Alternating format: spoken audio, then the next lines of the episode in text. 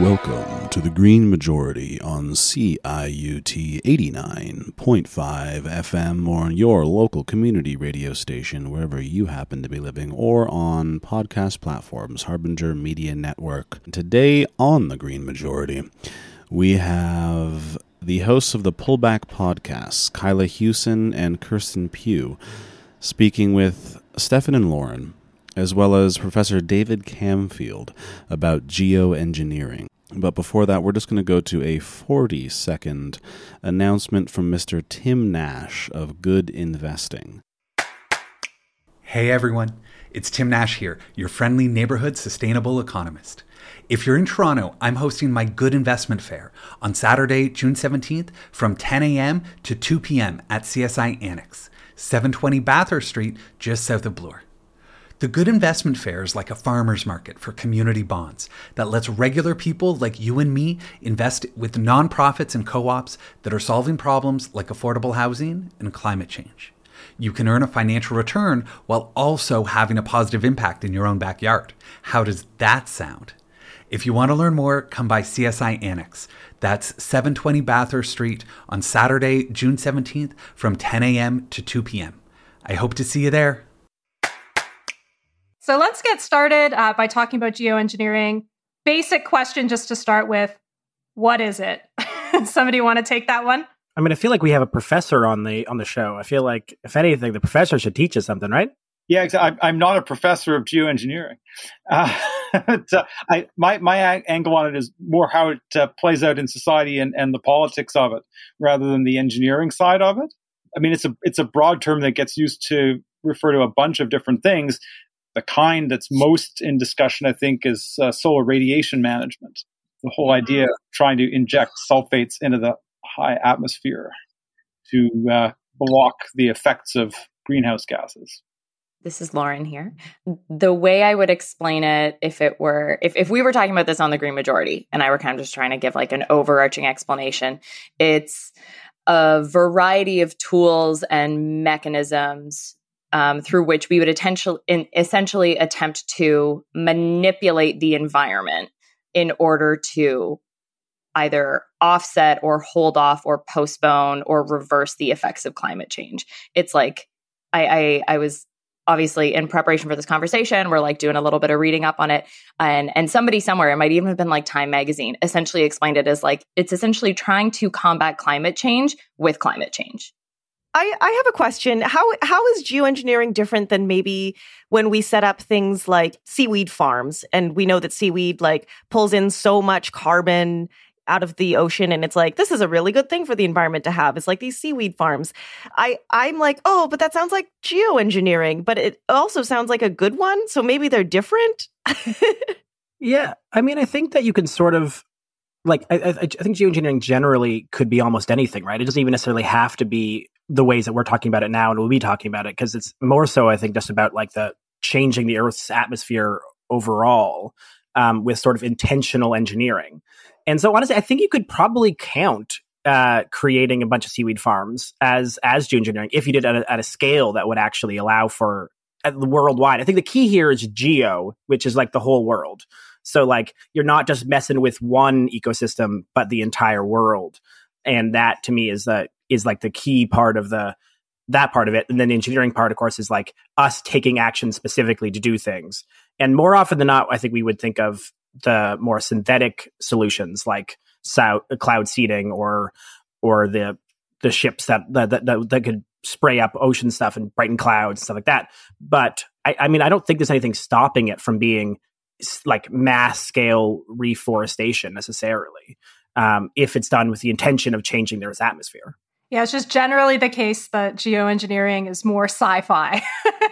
yeah, yeah. I think from like a definitional standpoint, it's like like Stefan said, geoengineering is a really widely all-encompassing term. Sort of the same way I almost think of it as like akin to the way that like technically we have been genetically modifying organisms forever like the fact that we have a zillion varieties of tomato or banana and that is a result of us like selecting for specific genetic types over over the course of thousands of years. We've technically been genetically modifying organisms for forever, but when we refer to a genetically modified organism, we, we tend to be referring to like what what Monsanto or Bayer is is is doing with with an organism as opposed to just like over the course of time changing what a banana looks like.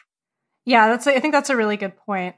Wondering if we can maybe talk a little bit. Um, so we've already introduced this idea of solar geoengineering. Um, so that's one major kind of geoengineering. The other kind is sort of like carbon dioxide removal.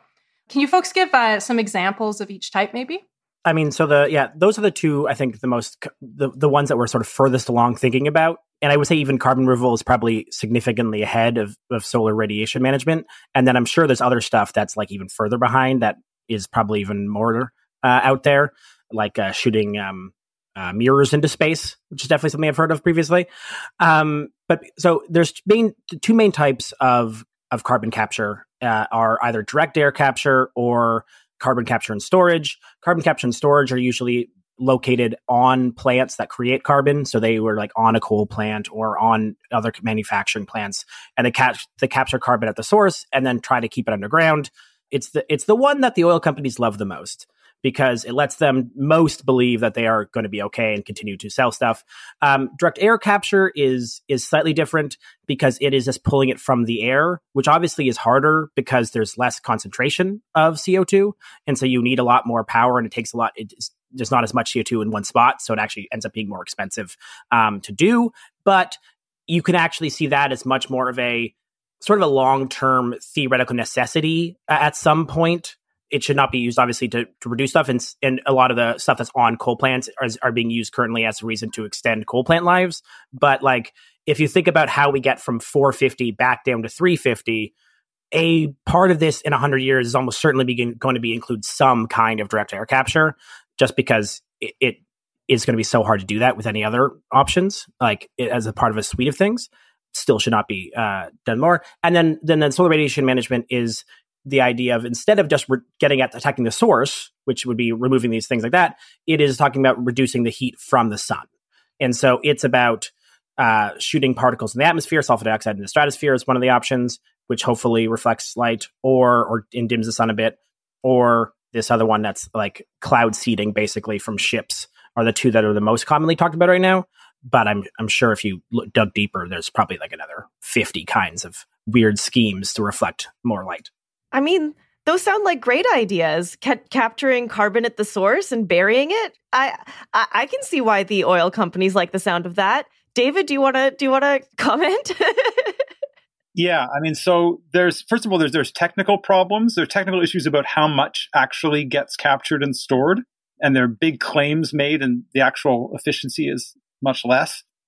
And then the way that this can be used to avoid actually transitioning off fossil fuels is a huge is a huge question. Uh, and with direct air capture, I mean, direct air capture is uh, you know in some ways more appealing than carbon capture and storage. Uh, but there, there's a question about how would this work at the scale that would be required to actually pull that much carbon out? And where would you get the power to run this system from right? You have massive you know, you know massive construction projects to actually build the direct air capture units that you would need to pull gigatons of carbon out. Uh, and then what is it? You're you going to run nuclear power plants? What where's the if you're going to actually use uh, energy to, to run this wouldn't there be better ways to use that energy? Uh, you know if you're going to use renewables solar, whatever it would be, you could think of a lot of things that might be might be better. Whether you know whether there may be some role for direct air capture, you know, something we could talk about. But I'm I'm much more concerned about the uh, carbon capture and storage because that's much more emphasized in the mainstream approaches right now to to the future of with climate change. There's a, there are a lot of assumptions being made about uh, how much carbon capture and storage technology will be rolled out and how well it will work that's built into the IPCC modeling. And so I think we have lots of reasons to be concerned about this and about the way it can be used to avoid actually reducing the emissions as the, the core task. That was fantastic, David. But um, but yeah, I think I would just want to emphasize that I think a lot of the concern, especially with something like when when we're looking at like solar radiation management injecting sulfur dioxide into the atmosphere, for instance. One of the concerns there is that like I'm, I'm going to get these numbers wrong, so the numbers I'm throwing out are just are just are just random numbers. Say in order to offset the amount of carbon dioxide in the atmosphere this year, or like or like try to manage the warming from that. Say we had to put like I don't know 10 megatons of sulfur dioxide in the air in the year 2023. Um, given the rate at which we are projected to warm over the course of the next 100 years, or I guess less than 100 years now, like, like 75 years, um, by the time we hit the end of the century, the amount of sulfur dioxide we would have to inject into the atmosphere is just like a huge colossal amount in order to account for the amount of warming that would have accumulated by then were we not also intensely ramping down our, our, our, CO2 output. So the concern there is that it sort of puts you on this treadmill.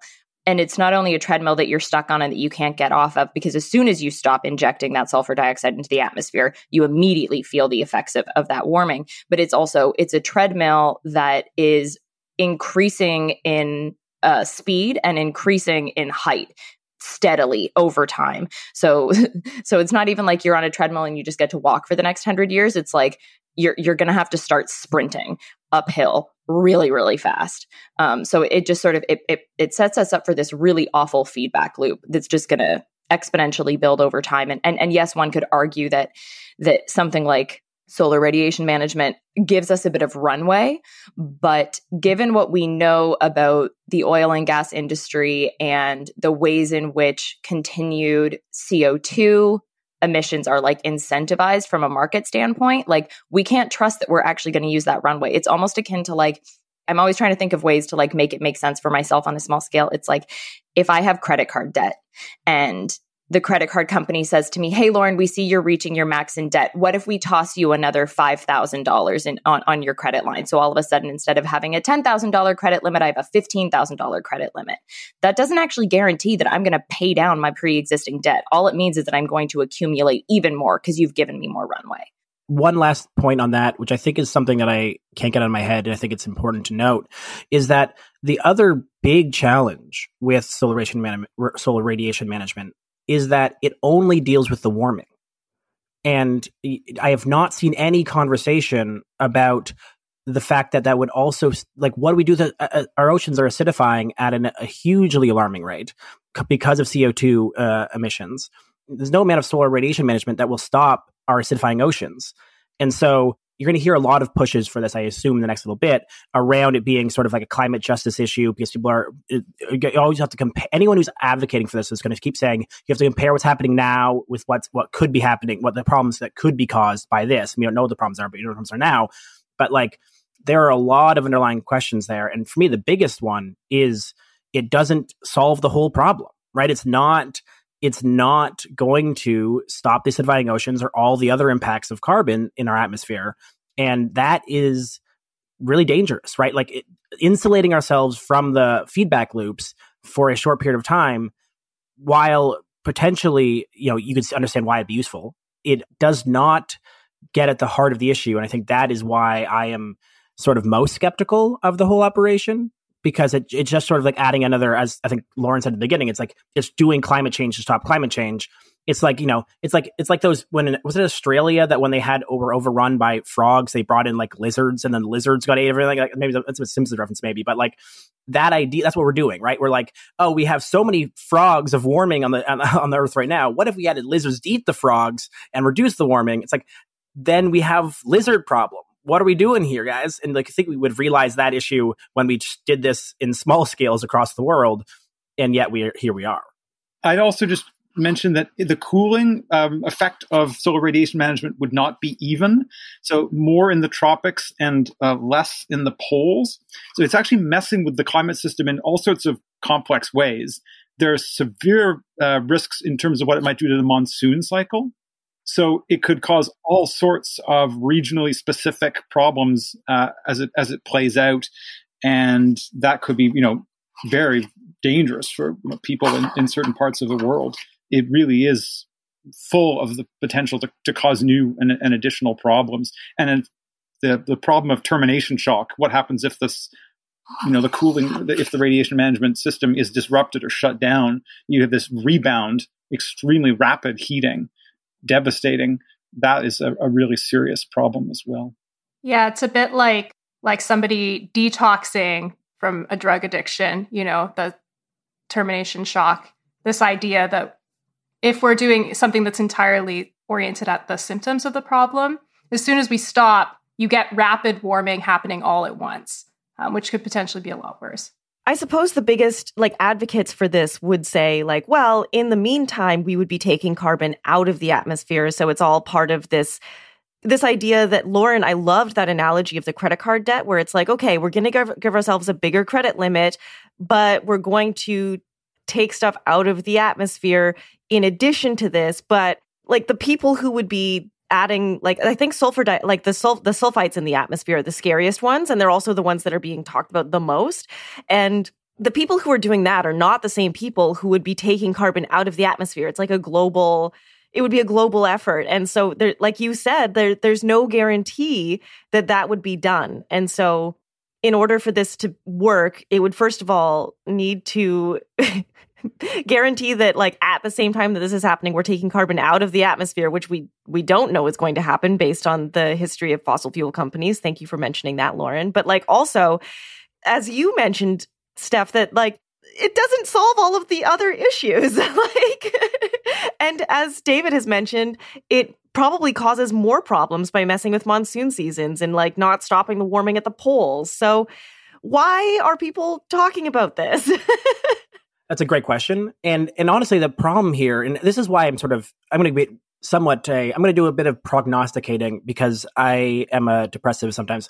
Um, which is that I really think that this is almost certainly going to happen.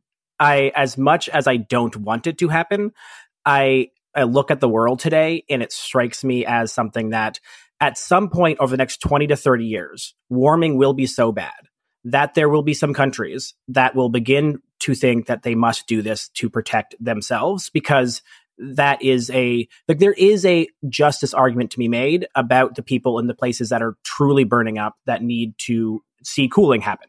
And that's a very very and this is like a example of cooling that can be like that we are pretty sure will work and will at least cause some cooling for some amount of time. And, and but and then the, the flip side of that is that no one has to answer to the geopolitical questions of what happens if this does mess up our stuff before it does. And so you can get very, very far down the road to doing this. And honestly, one state could do this by themselves. Like if the states decided they wouldn't do this, it would be happening. And it, like the technology is not difficult and it does not need world cooperation. It just needs one state. And so there's a number of states out there that have the technology right now to do this.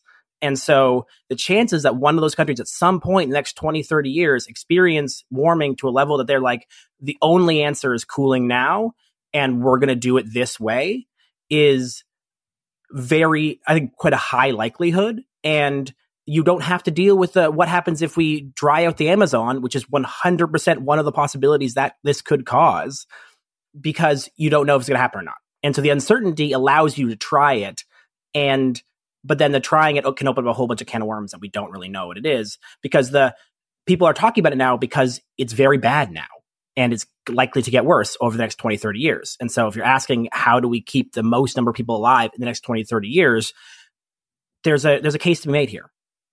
Yeah, um, something that I thought was kind of interesting when, when again, you know, you're prepping for an episode, you go, you type geoengineering into Google, and what comes up immediately is actually a surprising amount of um, coverage from the business world and the business community. And what you realize is the people that are most interested in these solutions, um, it's actually it's like the billionaire class for all intents and purposes. That's where the funding for these projects are coming from. It's actually not really coming from the oil and gas. Like oil and gas is really pushing for CCUS, but in terms of like that solar radiation management, a lot of that interest are, are from billionaire philanthropists.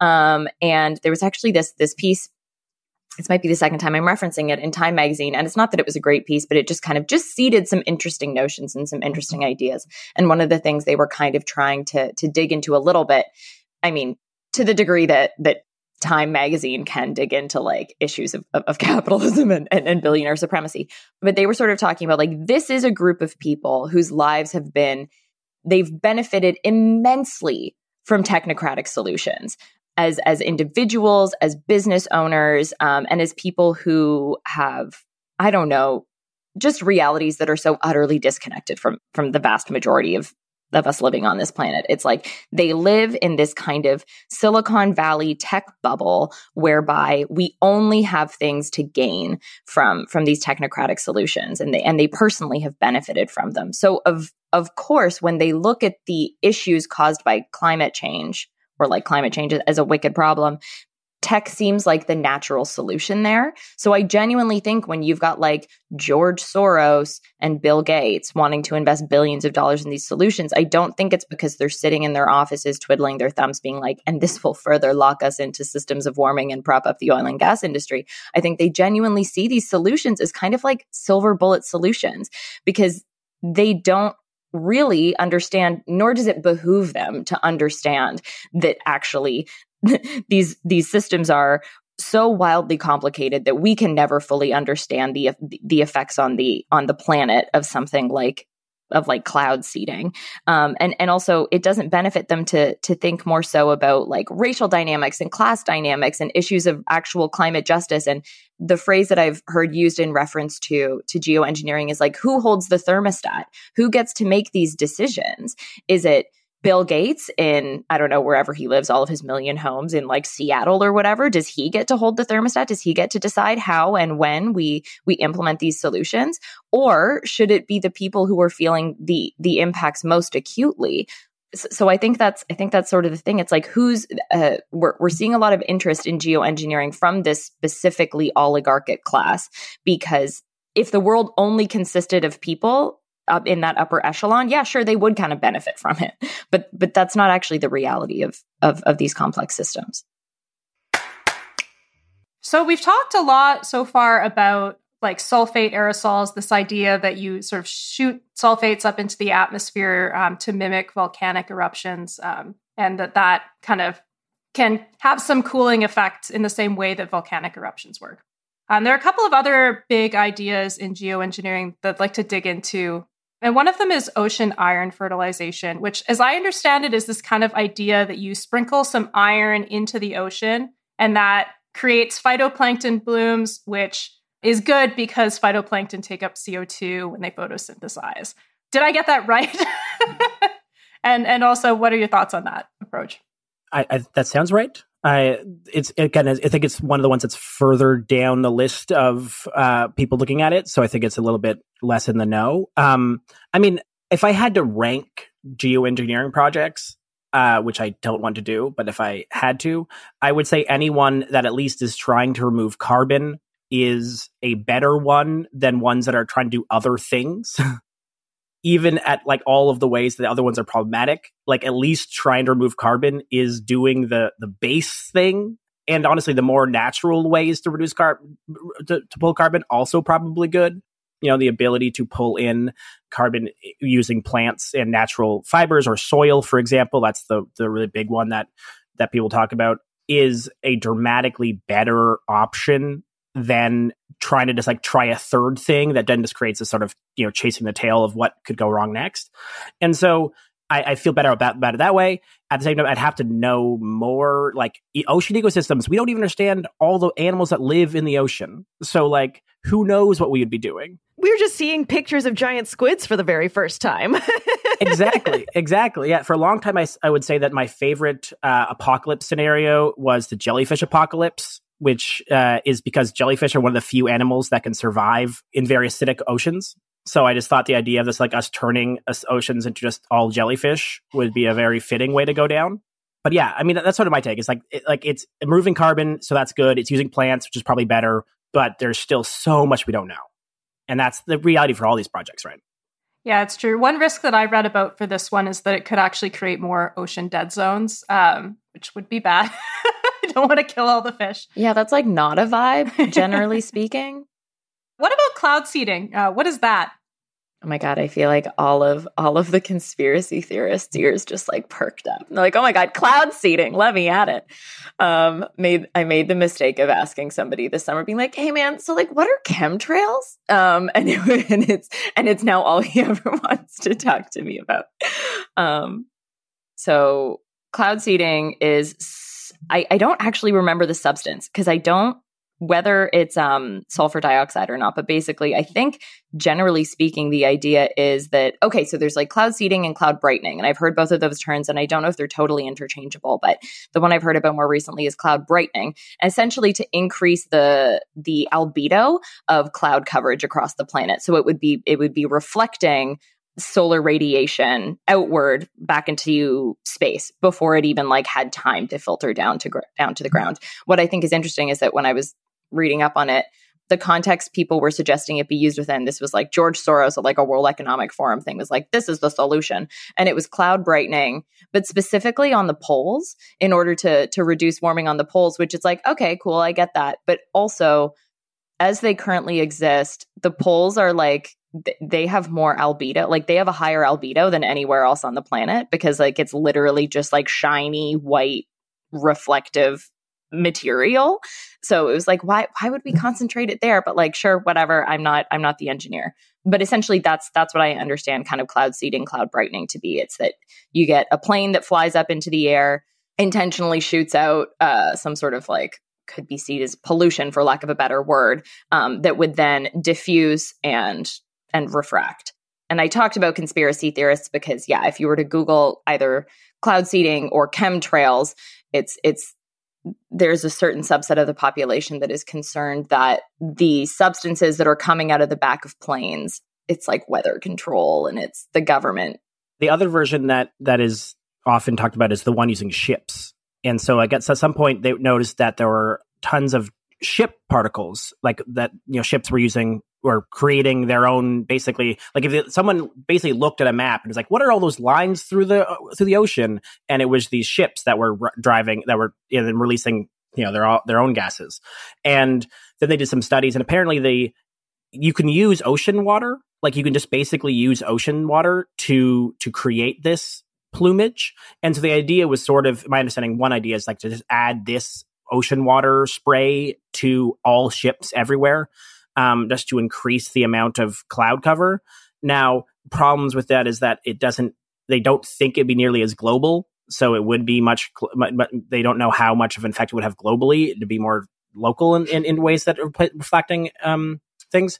And then that, of course, that, that really messes up weather patterns. Like it's one thing to do something globally and have like the whole world experiencing less or more radiation, but like to have to start creating like patches of cold in the middle of oceans that are already uniquely hot because of climate change could create some other weather weather patterns that we don't even really know about. Yeah, and I think um, there's a like there's a study in Aust- in Australia right now that's trying to do it on sort of like a small scale that like spraying salt water basically approach.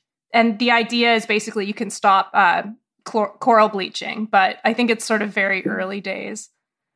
In terms of the difference between cloud brightening and cloud seeding. As I understand it, cloud brightening is sort of about changing the way that clouds work. Um, and Lauren, I think you offered a great description of that. I think cloud seeding, and I think this is more of like a sci-fi concept still. It's not really in the workability stage, but the idea is you can actually like create clouds and, and change where they exist. And I don't really know how that works beyond that it involves reflective mirrors in space in some way. so I'm glad we got to space mirrors eventually. I was like, can't have can at least briefly mention the space mirrors. You know, We got to get there. Got to get space mirrors in. Are there any other like notable versions of geoengineering that we want to highlight before we talk sort of more about them in general? Steph, do you remember the one that we talked about a couple months ago on the show where it was like some guy just like kind of going rogue and releasing some sort of substance into the ocean? It might have been in like the Pacific Northwest or something like that. I do not remember liter I don't remember a single detail. Yeah, it was a private company called something Sunsets and they were selling cooling credits to people because their idea was that they would which is truly the worst. Like there is nothing worse than this idea being a thing that private enterprises try to do. But basically, yeah, it, it was this. It, I, I, believe the idea was still the sulfur in the atmosphere. I think that was what they re- were going to do in terms of how they were going to make the cooling. But it was yeah, a private entity selling cooling credits just so people like. Can you imagine the idea where I could privately just pay someone to shoot sulfur into the atmosphere? and like be like that's cool and then i can feel better about myself for for some reason doing this like every part of this is bad wow it's both the worst possible way to deploy this technology, and also I think inevitably how we're going to do it. Uh, so that's great. Uh, the one that I had heard about that I think is kind of weird uh, is actually creating synthetic trees, uh, which so far costs more than $500 per ton of carbon removed, which is, I have to imagine, just so much more expensive than planting a real tree. But. or, or even just like direct air capture right now is sitting at, I think, $200 a ton. So, like, that seems to be bonkers. Uh, I, but that doesn't bring in the last set of options. Honestly, would be what you would put into this general understanding of just really heavy investment of natural solutions, right? Like you could imagine a massive worldwide shift towards, say, more sustainable agriculture that tried to trap a ton of carbon in the soil, which is something we almost have to do no matter what but like you could imagine that at a global scale being some type of geoengineering just because of how much carbon it would pull out of the atmosphere if you really committed to it. And so you could imagine that or the tree planting. Although tree planting honestly is actually almost certainly less good. Like it almost only will, will not work in the same way that some of the soil stuff will. So like that sort of thing. I think regenerative agriculture stuff uh, would be the one that I think would be the last sort of larger one, but it's doesn't to me it's not exactly the same, but it would still fall under it. I think. I love the idea of fake trees and I see the appeal. Like, I don't love it. Obviously, I would prefer real trees, but I see the appeal, especially for like the logging industry. Like, how. How long does it take for a tree? Like, we know that it takes many, many years for a tree to be big enough and old enough to be pulling more carbon out of the air than like, well, to be pulling out enough for it to be like to matter. Whereas, like, a fake tree uh, can pull you know tons of carbon out of the air right away. And i'm sure that it is like just like with um, solar panels right like the the more we put them out the cheaper they will become. Kyla are you writing a sequel to the lorax right now? That's what's happening here? It's just you know if you can replace the truffula trees with with tech trees, then of course we can keep cutting down all the truffula trees. so I guess to push back on the faux tree scenario, yes, maybe manufacturing a tree takes less time than waiting for a sequoia to grow for 750 years. But what doesn't take any time is just not cutting the trees down to begin with. Um, the weekend we're recording this, we're recording this on the on the 26th of February. And actually just yesterday, there was a huge, huge, huge march in, in BC. But basically, like there's still a huge push, at least in, in, in pockets around the world, to to preserve old growth forest because it still does exist and it's still such an awesome carbon sequestration tool. Uh, I hate referring to a whole to a whole biosphere as a tool, but like, but really, it's like healthy robust biodiverse forests are still so effective um, and and are not just from a climate standpoint but from from an environmental standpoint in general. When we talk about these these nature based solutions there's there's oftentimes a concern that's brought up by indigenous communities because so often when the world of like environment and conservation has has turned to nature based solutions whether it be from a climate standpoint or like if you go back like 200 years to like the devout like the founding of national parks and and conservation spaces what that ultimately ends up looking like a lot of the time are land grabs of of spaces that indigenous peoples occupy and continue to occupy and, and, have occupied. So it's it's figuring out a way to implement these quote unquote nature based solutions to climate change, which are in in in essence kind of a version of geoengineering, but in in in some ways kind of just allowing spaces to rewild. But doing so in a way that doesn't result in further marginalization of folks who who already live on and and are in good relation with those territories. And it doesn't mean it's impossible. It just means it's, it's it needs to be done carefully. And and how we can also carry out these processes without um, something we've talked about on the show for a, like a couple weeks in a row now it seems or at least a few episodes over the last few months are um, kind of like fraudulent carbon capture schemes that are based on poor forest accounting and and making sure that when we are like how do we go about investing in these again in these nature based solutions in a way that isn't fraudulent in a way that isn't allowing ourselves to feel better about our our, our ongoing polluting practices if that makes sense anyway lots of concerns but but yes i generally speaking agree that that we should be turning towards things like preserving forest yeah and i mean there are tons of other reasons to support land back but i think it's worth noting that land back is one of the most effective strategies to support conservation, also. So I think that's going to be a big part of the conversation in the future. I love all of those points. And I think I would certainly rather see our cities turned into forests. you know, like I love the idea of like rewilding a city or just putting trees on the roof of buildings like reduces the heat of a city. Who knows? You know, like do all of those things.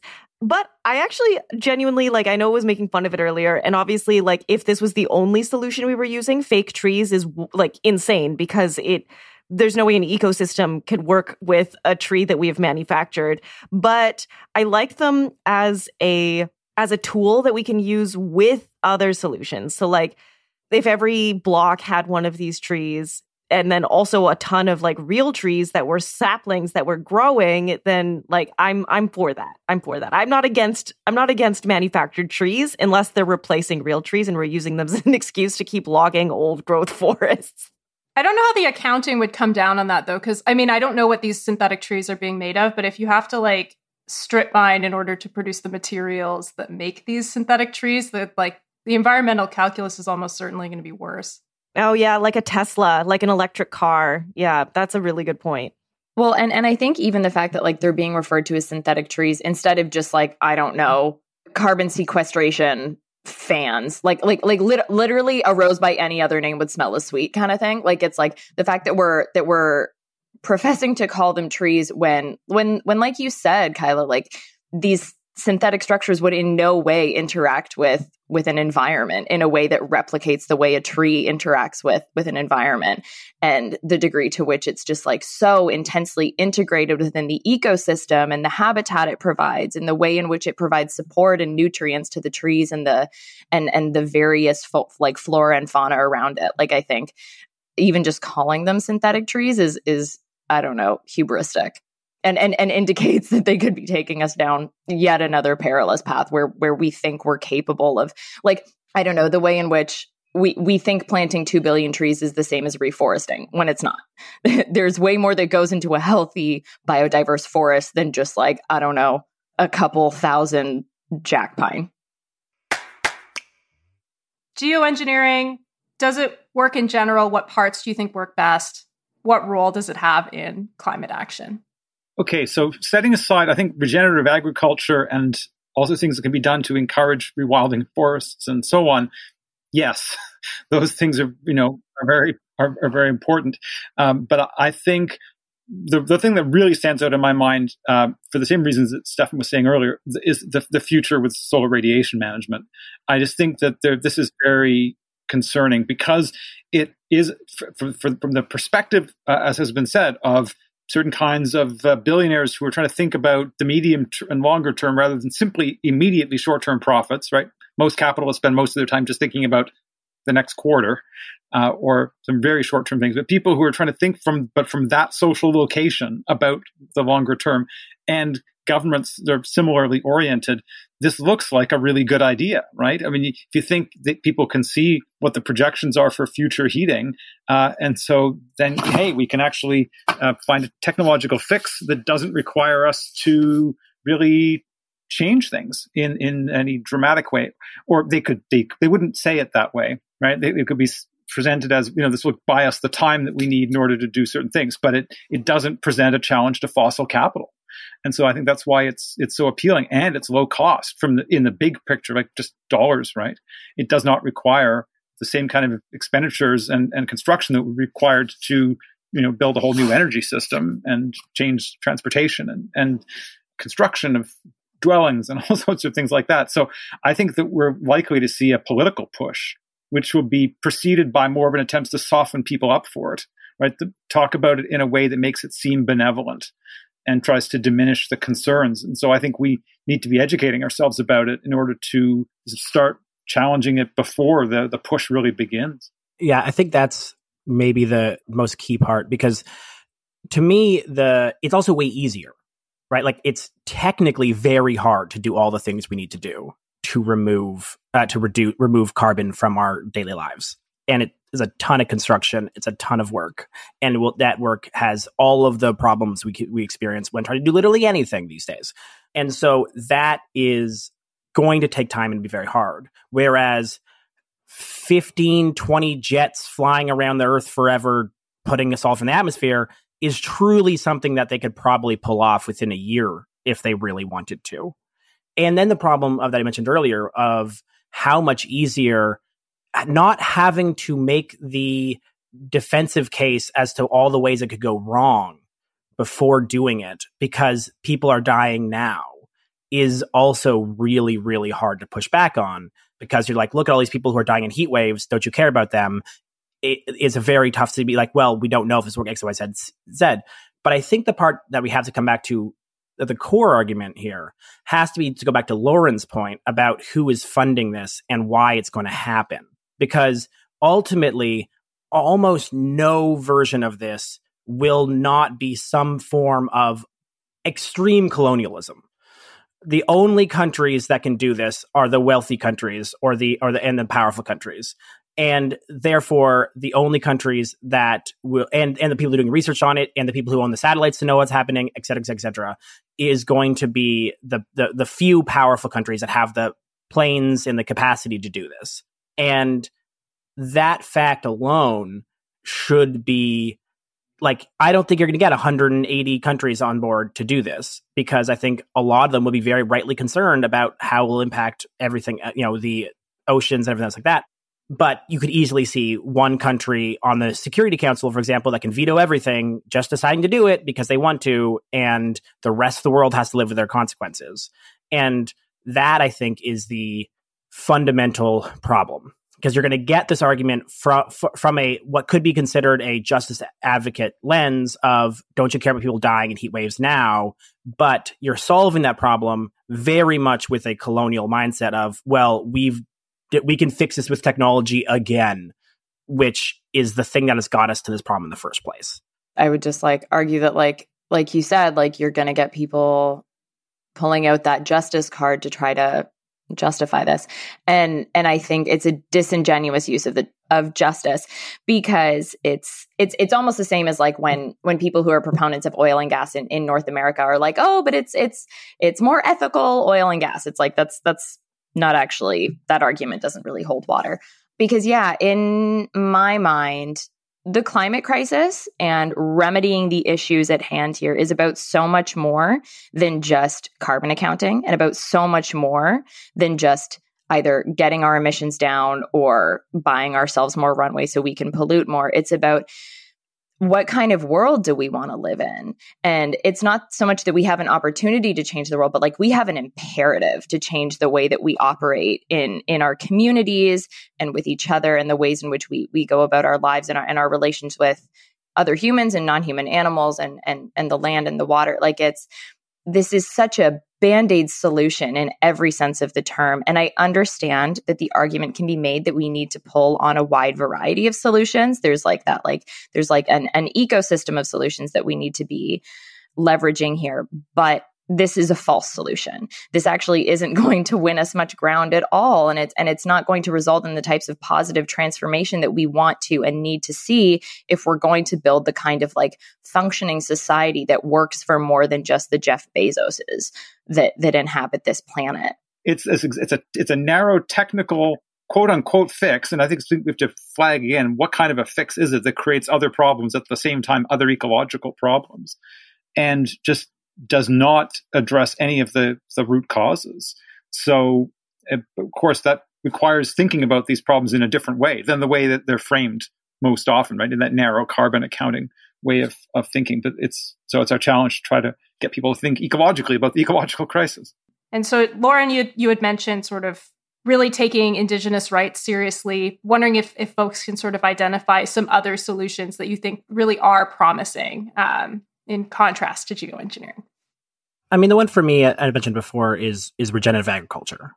Like, I think that the combination of of focusing on that and supporting people do that because it's expensive. It's not like this is the cheapest option, right? And and it's one that, especially as food prices are rising, people are be like, "Oh man, you make my food even more expensive." And the answer has has to be, "Well, yes, but we will give you more money so you can afford it."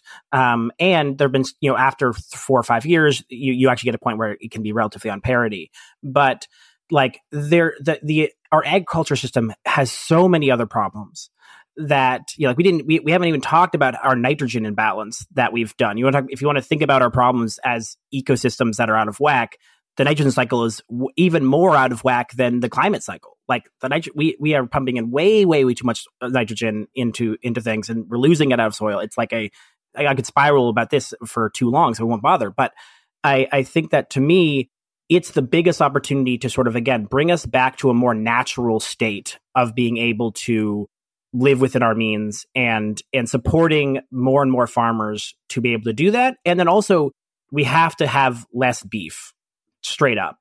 Beef is such a massive and again i'm not saying none. I don't want to like i'm not saying that there aren't important places for people's cultures and stuff like that for for beef consumption but like it is such a huge draw. And it's taking up so much land that could be going to food. And it's the worst thing for climate change and so, like, to me, I think focusing in on agriculture and really investing in that across the world would be a a pretty good significant step forward that would do more than just one thing, right? It's not just removing emissions. It's not just producing heat from solar. It is tackling all these other intertwined challenges that we have right now. I love that answer. I love that answer so much. And I mean, we could go into the agricultural system and like the just food waste and like there's so many, lo- it's just turtles all the way down on that one. So I love that. And I would also point people to my favorite movie of all time, 2040, uh, for the seaweed farming. Kristen's laughing at me, but it's so good. And so like, I wanted to just pitch like, I love the seaweed farms. I think they're a great. I great. I think they're great. Like obviously, uh, you know, apart from agriculture, seaweed farms and the community of care that's built up around solar panels on people's roofs, and and the idea of having a community like honeycomb where we're all powering each other instead of drawing power from a central source. So more, more like community care in the way we distribute like power, not just the pow- like actual power that powers our homes, but like the power of who gets to decide what happens and where. And you know, I think urban transportation, right? Anything that can be done to build up quality public transit is going to have all sorts of positive effects. I mean, it's even I'm not advocating, you know, diesel buses, but diesel buses are still better than cars, and um, but certainly trying to uh, to to you know push for all sorts of of uh, public tr- transit, uh, electrified, and so on. And if you know, in the spirit of some of the things that were being said earlier, it's like if money's going to be spent, there's also geo geothermal, right? Um, not nearly enough being done to uh, move towards just maximizing geothermal as a as a power source and all sorts of potential there. Totally in agreement with, with, with what's been said so far. Um, I take the transit concept one step farther not only um, transit within within cities and within urban spaces but figuring out especially i don't know all of our podcasts are somewhat within the canadian so-called canadian context because because that's where we all record that's that's where we all live is within that colonial border um, so at the within the canadian context it's like yeah it's it's free efficient fast plentiful transit systems within within our communities but then also figuring out that that sort of like a network of the, of those transit systems across the country. We need to be able to get from especially as like i don't know somebody who lives in like the windsor to montreal corridor it's like that needs to be that like we need rapid rail basically and we need to have it going all the time and we need to provide alternatives for flights and alternatives for for for single passenger vehicles or, or, or personal passenger vehicles overhauling and totally rethinking those transit systems and our approach to to moving people. The other one that's of course coming to mind because it's just like all over Twitter with misunderstanding is, for lack of a better term, a 15 minute city, um, a city in which you can like happily inhabit your space and be in community with your neighbors in a way that is not only pleasurable but also like deeply functional and doesn't require that you drive 45 minutes away to hit up the big box store when you're in need of groceries or whatever. So rethinking the way our our, our urban spaces and our and our communities are are laid out and function. Um, and then finally, kind of going back to the indigenous sovereignty and and, and rights holder thing, it's like, and, and actually, it does tie into the geoengineering conversation. It's it's this notion of land back, and it's that we need to increasingly cede ground and, and turn it back over both land and water to to indigenous peoples not only in so-called canada but but all over the world because like we know, and it's it's it's a statistic people cite all the time. But like eighty percent of the world's biodiversity resides within lands that are overseen and managed by by indigenous communities and indigenous peoples. So like that that right there is like it's a no brainer. Given that we have all of these other solutions that are less problematic, arguably cheaper, and do a better job of solving the underlying problems, what are some sort of like like what do you think about our I don't know if politics is the right word, but like the way that we interact as people needs to change in order to get us to that kind of vision. Yeah, that's an interesting question. I mean, I think that's central to this whole conversation, right? Because I think that the the solar radiation management specifically is a obvious continuation of our belief that we can technocratic away our way out of these problems. And that is why it is so appealing, I think, to people because it is in some ways less logistically challenging. It's only doing one new thing instead of 50,000 things. And our brains like that. Our brains like the idea of just doing one thing instead of trying to figure out all of the all of the other parts, interpreted parts. But if anything, what the world should have taught us is that we need to think in ecosystems and in these like larger understanding all the players and stuff like that. Like the binary thinking of the colonial concept is exactly what has got us to the point we are now. And so trying to continue that thinking is where where you get solar radiation management being such a such a hot topic. And so the idea um, shifting to community power and and sort of more sc- small scale things all of this way of thinking of like okay how do we create more communities of care and communities that can be locally uh, sustainable within themselves is to me the the number one shift in our thinking. Like we have to start asking ourselves how do we keep as much of our impact as locally as possible and then expand from there and and I think that shift of f- shifting from like this very very individualistic mindset, which we have right now, in which you can imagine one person heroically flying in the atmosphere and spraying things over, to a no no no. If we're trying to change an ecosystem or trying to protect the ecosystem, you need every member of the ecosystem to play a part, and that's why the solutions that we sort of putting forward end up becoming more complicated because there's millions and millions and billions of people out there, but also it would be the centering change that would actually address all the other problems instead of just one more band-aid. And so I think that's it for me. It's a shift from the sort of individual so neoliberal mindset to a community more caring mindset has to be the main shift in the, my brain at least to get you there. I think what um, that really pulls down to is the idea of degrowth, which I'm sure we'll do like a whole episode on eventually. But the idea that nobody has time right now to care about their communities. I don't have time to meet my neighbors because I'm working 40 hours a week at a place that's away from my home. So it's like, you know, 30 minutes there, 30 minutes back. That's an hour a day. So, like, you're too tired to go to protests. You're too tired to call your MP. You're too tired to meet your neighbors. You're too tired to go next door and ask if you can borrow a um, lawnmower. So instead, you just go buy a lawnmower, right? So, what I think is like the really big solution that we could have here is the idea of degrowth. We should all be working two days a week, and those two days a week that we are working at should be in positions that are not focusing on growth of capital right? They should be they should be like the two days that i'm working i'm i'm the garbage man or whatever job i decide to take right? And so what we really need is redistribution of wealth and a ubi so that people can have the time to care for each other. I mean that yeah brings up a whole bunch of other questions that I won't get into, but I just circle back to um, what Stefan was saying. I think the the question of how do we begin to get more of that way of thinking is worth thinking about, right? Because um, I don't think it's going to be like a conversion experience where it just happens. I think this it it can happen. I mean, already, of course, it's happening in, in places, but the more we can have people engaged in collective action, the more that coming together in cooperative ways to respond to the problems in people's lives creates the shifts in thinking and the potential for shifts in thinking.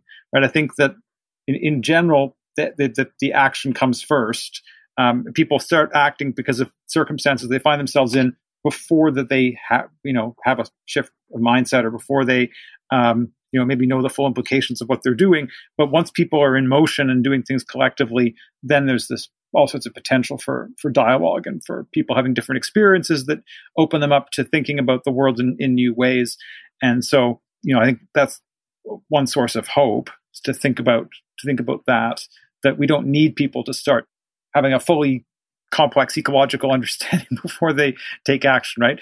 Uh, anything that we can do to encourage people to take collective action you know whether it's it could be responding to your if you're a unionized worker and you're uh, trying to push your employer to actually pay people more because of the cost of living or because you're trying to take action in your community uh, around some kind of a, a road issue or whatever it might be right i think that is just so important and we can't stress enough the importance of of that kind of collective action there are of course lots of obstacles to it but um, i just think it's it's so fundamental to making any kind of the change that we've been talking about and I wonder, Lauren, throughout this episode, you've talked about like um, redistribution, and I think not only from a sort of within countries perspective, but also globally. So I'm wondering if there's if there's anything that you'd want to add, sort of on on that idea at this point in the episode. It's a good question. It's a big question. I feel like there's there's something here, and it's a thread that I'm not going to be able to fully grasp. But I would just so initially because I I don't I'm not eloquent enough and, and erudite enough to to express it adequately. But um, for folks who might not be familiar with concepts of things like I don't know open borders and border imperialism and the ways in which that those like colonial structures have have, have kind of been at the root cause of a, of a lot of the damage we now find ourselves having to contend with. Check out the writing of Harsha Walia. They're an incredible thinker. They have a few really influential books. One of their most, I think their most recent one is called Border and Rule, where they sort of really, really interrogate these colonial borders and and the harms that they've inflicted upon people not just in the global south but but all over the world and, and how they've kind of driven us to this to the situation we find ourselves in today but but yeah i think there's there's a conversation that is ongoing it's not that it's not happening it's been happening for for ever now, um, but is increasingly happening in sort of more um, settler colonizer spaces, which I think is is is uplifting. Is that yeah, we need to be redistributing power, and like you said, or, or like um, like Kyla said, like like other people have said, wealth and power, um, not just along lines of taking money away from the billionaire class, which is something we know we need to do. We just should abolish the fact of billionaires in general, but but what does it mean to to turn power back over to previously colonized peoples back to the global south back to those who who are experiencing these impacts most acutely and have done so little to, to contribute to the problem? And and not only have they done so little to contribute to the problem but